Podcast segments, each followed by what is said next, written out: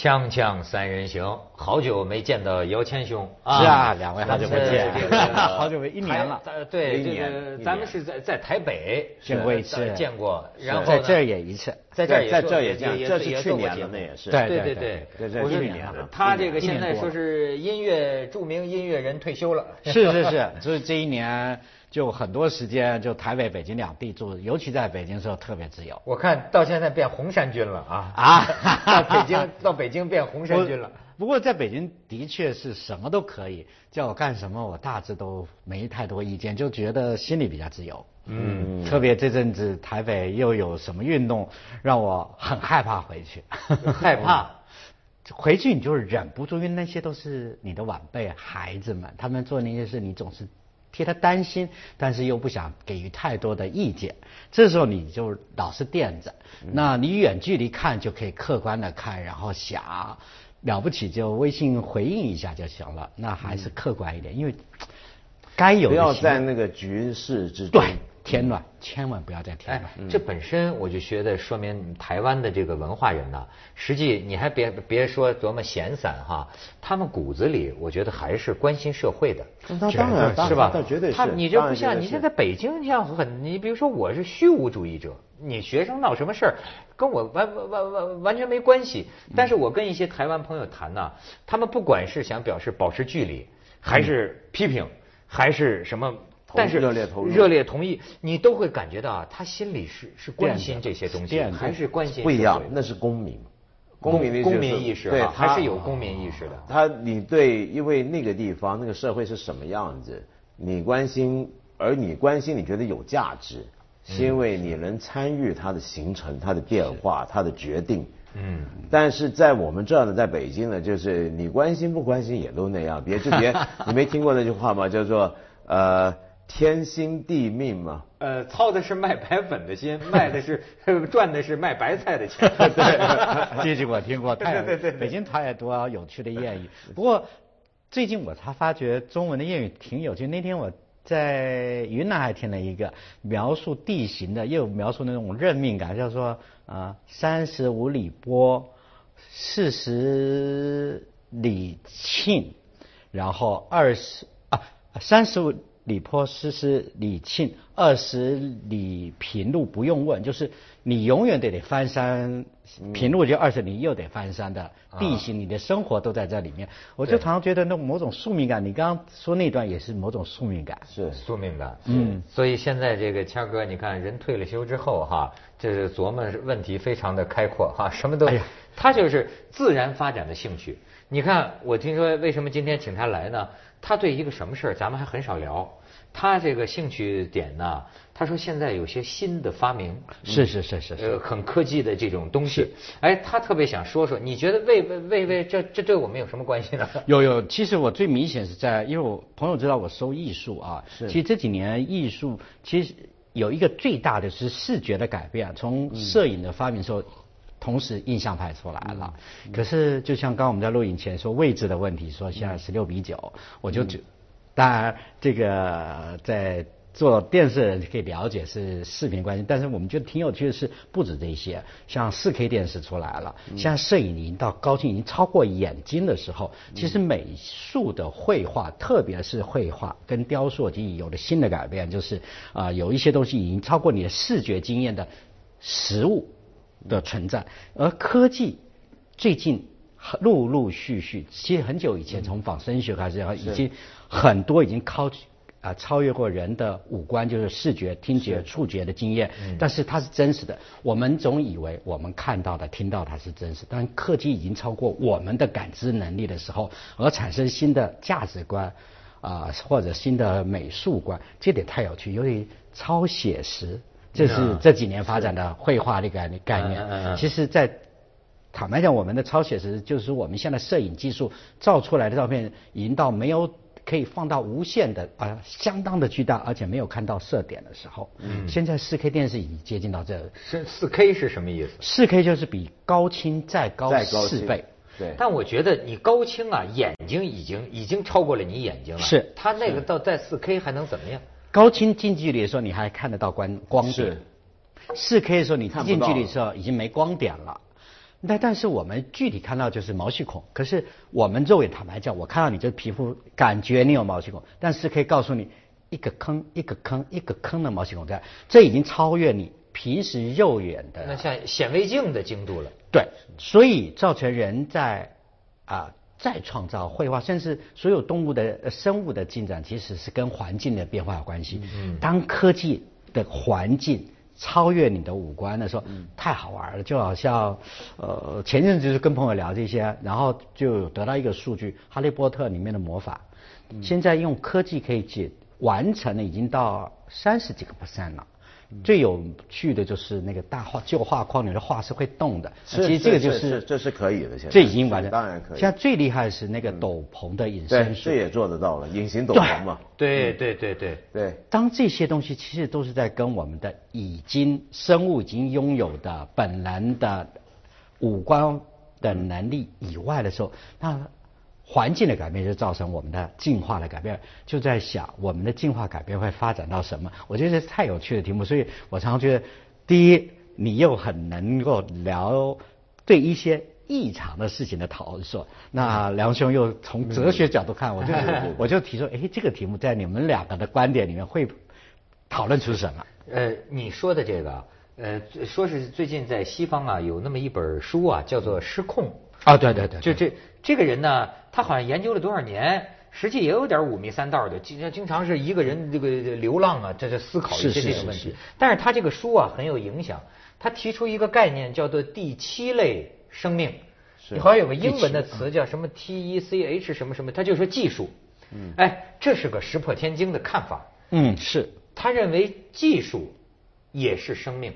嗯，你认为他就是，嗯。那么也为此他检讨，就说你认为生命是什么？比如说有自主的思维，是啊，他们那么他就跟你抬杠了。他说，那么小朋友一岁的小孩儿他没有自主的思维，但是他也叫生命啊。是，哎，他就是这样来推导推导，最后他就在想啊，生命到底是什么？于是他就认为呢，你比如说现在已经很难分得清楚了，心脏起搏器，嗯，是什么？包括说现在小姑娘们戴的那个美瞳，是。但是这美瞳呢不是属于你的，是。呃不就是他你就需要的时候就戴上的。嗯。但是现在女孩子就就希望啊，你能不能发明一种不用摘的美瞳，嗯。生物的。我就一直不但改变我眼睛的颜色，还改变了我的视力，嗯。几年我都不用摘下来。嗯。他说这样的发明最多要不了五年，嗯。就会出现。嗯。那么到时候你已经很难分得清这个机器技术和人的界限在哪里。甚至他更进一步提出来的就是，人下一步要为机器人儿建立价值观，嗯嗯，呃，引导他们做好的机器人，嗯以免将来他们自自自把自为，把我们干掉。就他推演出这么一套体系。但这个其实并不奇怪，你比如说像机器人的伦理，这很多年前就被他就有了，电影都拍过，就是克拉克他就已经有所谓机器人三大定律，对就规定机器人应该怎么做，这跟人的关系。但现在你刚刚说到机器人的问题或者技术会不会到突破点，这是一个过去。呃，十年来，我觉得是人类历史上对生命的理解变得最复杂的一个十年。最焦虑。为什么呢？因为因为这十年，比如生物科学，现在已经让我们看到，就重新回头问什么叫生命啊？对对因为说你问生命是怎么来，我们现在一般说生命就是一种有机化合物，一定是有机化合物才有生命。那么从什？但是问题有机化合物怎么来呢？一定又是从无机物来。于是现在大家都在重演那段历程，怎么样？地球刚开始是怎么从无机对到有机有机有机化合物，然后开始产生细胞。对我们定义生命呢，因为为什么细胞最好，就是因为它要能够有繁殖能力、再造自己的能力。对，这个就就是很关键的定义。对对对，那么现在呢，我们基本上能够在实验室可以在这复制啊。把它完全做出来，而且这个复制是怎么样复制？不是拿你的窦文涛细胞出来，不是这样。我我们人工造一个生物，嗯现在完全做得到。嗯，那人终于成为上帝，我们现在是再也不是基因改，不是甚至不是基因改造，是是创造生命。造物，造物，造物那现在的科学家造物，他并不是为了要想虚荣一下当上帝是，而是为了要想理解生命的诞生是怎么开始。那么这个是过程里面就发现，所谓的无机跟有机的这条界限其实非常模糊。是，非常模糊。那这个模糊之后，又想到另一个问题，就刚才讲机器人，机器人或者是我们讲 AI 吧，更准确的讲法，就人工智能。现在这霍金 Stephen Hawking 不就谈过这个问题吗？他是悲观派，他是悲观派。嗯，但是无论你乐观、悲观也好，都现在必须承认一点，就是预言中的那个基点快到了，singularity。基点指的是是个名词，它指的是到了某一点，我们的 AI 终于产生自我意识。人工智能，人工智能，人工智能产生自我意识，就是说开始意识到我了。嗯，那一点现在越来越接近了。以前呢，我记得有预测说是二零四零年就会到达，现在已经有人拉前到二零二零年，人类就会 AI 发展到那一点。当那天出现之后，当有一个 AI 它开始意识到我了，我是谁，你们是谁，我们整个生命观念又会变化。所以在过去十年，这个生命这个东西变得特别麻烦。你看最近有一个电影，我看他们很多女孩爱看，叫《Her》，就是。对对对对，哎呀，太好了，太好！我去年我觉得美国电影剧本写的最好的一个，是吗？你喜欢看？太喜欢，连音乐摄摄影我都太喜欢了。就像就像你说的，关于人工智慧再发展，就所谓的情感了。情感。对，那我们跟一个虚无的，坦白讲，它是它是一个虚拟，一个就是一个 program 嘛，对，产生感情。所以你看的是什么感想？我看的是特别激动。我看了之后，我是觉得啊，我原来认为啊，这个界限是不可逾越的。我原来认为机器永远是机器，它没有自主意志嘛。是。但是我看了这个电影呢，我认识到也许是有可能的。嗯。就比如说，他给你找一个陪你聊天的小姐。嗯。他其实输入一些感情的软件嗯模式、程式，慢慢的、慢慢的。你好像这种东西发展下去，你真不知道是什么。比如说，原来就是说，呃，说计算机打败这个国际象棋大师叫什么卡斯帕罗夫，好像是，最后没用几年，那个深蓝计算机下棋就赢了他，又赢了。下棋就是很复杂的一些一些考虑，一些运筹啊。那么你说再加入一些感情反应，嗯，有，我觉得这需要设计者。它能给人的人类的感情行为建立模式，行为建立某种模式，嗯，它得是这样可以的。那事实上，这又涉及到一个哲学问题：是人类的这个情感或者什么是有模式的吗？嗯，呃，我不是有模式，是有。就像计算机现在发展，是把我们所有的情绪记忆，如果当做 data 来看，是我们一个反应是很多 data run 出来的。选择一个反应，那个赫尔电影，我最有兴趣、最聚焦的是男那个男主角吃醋了。当他知道他跟六百多个人进入感情的恋爱、接近恋爱这个情绪关系，他吃醋了。他解决，因为他是一个就是一个 program，他没有肉身。对。然后他的确在精神得到很大的满足，他愿意就甚至跟朋友宣告他的情人是他了。可是。他都可以，就是他没有肉身的欲望了，没有性欲，都可以，他可以只要感情满足。但是当他聚焦在这一点的时候，当他知道他同时在跟六百多人在谈恋爱的时候，他吃醋，他在选择犹豫。可是这个机器人是没有这个顾虑的，对，他没有这个情绪上的困扰。这就是我为什么在在在人工智慧发展的时候，情绪的问题有没有跟着？因为你知道，它高科技的城市如果运算到一个程度的时候，它是不是啊？人类还没有发展到那么厉害，我们还有会被呃情绪给困扰。但机器啊，人工智能是没有情绪的困扰的时候，那又是另外一个要去面对的问题。这个电影我就看到这一点，特别有兴趣。你看这个 iPhone 哈和比最早的手机。你就能看到，就我刚才说的啊，这个西方的那个学者啊，他的有句话，我觉得说的对，就说这个技术，嗯，任何技术，这个技术的终极是什么？就是人类为了方便自己创造一个技术，但这个技术要不断完善，它完善的目的是什么？最终是什么？最终就是像你一样，嗯，对吗？越来越像你一样，最终就像到《赫尔》这个电影里一样，我希望你就是一个我的女朋友。对啊，好，那么最终涉及到这种程度，我认为在一点上，就是你说的这个基点会到哪儿啊？我倒不觉得这个这个机器人呐，它真的能够说呃自己产生什么意志哈。但是呢，到时候必须会出现一个类似于量子力学那种选择。哦，比方说不是，比呃比方说我找一个我的女朋友，嗯，那就涉及到什么呢？我说一句话，这个机器人怎么对我反应？我设想啊，发明这个电脑软件，这发明这种软件程式的人，必定就像下国际象棋一样，嗯他会储存是是很多种选项，对对吧？那么一旦出现了这个机器人，它要在很多个选项里随机选择一种的时候，嗯，它就不可控制了。哦，你你不可控。你你不觉得吗？就是说，比如说你说一句话，如果说我在他的这个电脑里储存十种可能的答复，这这是有点像那种模糊模糊数理、模糊逻辑，就是说，最终如果我授予这个机器人一个权利，嗯，就是它可以在这十个回复当中，嗯，任选一个吧，咱就算，到这个时候，我认为你就没法对付他了，或者说你哦我我你明白吗？你不知道，哦你不知道他会选哪一个。对，其实更其实这并不复杂，现在都已经做得到。哎现在基本上其实问题的焦点在哪？就我们讲理智也好，讲讲讲情感也好，情绪也好。这你从现在比如说认知科学、脑神经，所以这几门学问是汇聚在一起的。嗯，从他们的角度来看，都只不过是我们的大脑皮层，是我们的神经元，他们种种的组织中间的电讯反应而已。是是对那那些东西呢，都是很简单嘛，就是用电脑来换成零与一。那假如说我们整个 program 或者我们整个制作过程能够复制或者非常逼真的制造出像类似大脑，当然大脑我们说是人最精密的、世界最精密的机器，但那基本原理、基本构成简单，就是就是反应反应跟跟接收反应而已对。当我们把这些都能够创造出来的时候，它能不能自己组织呢？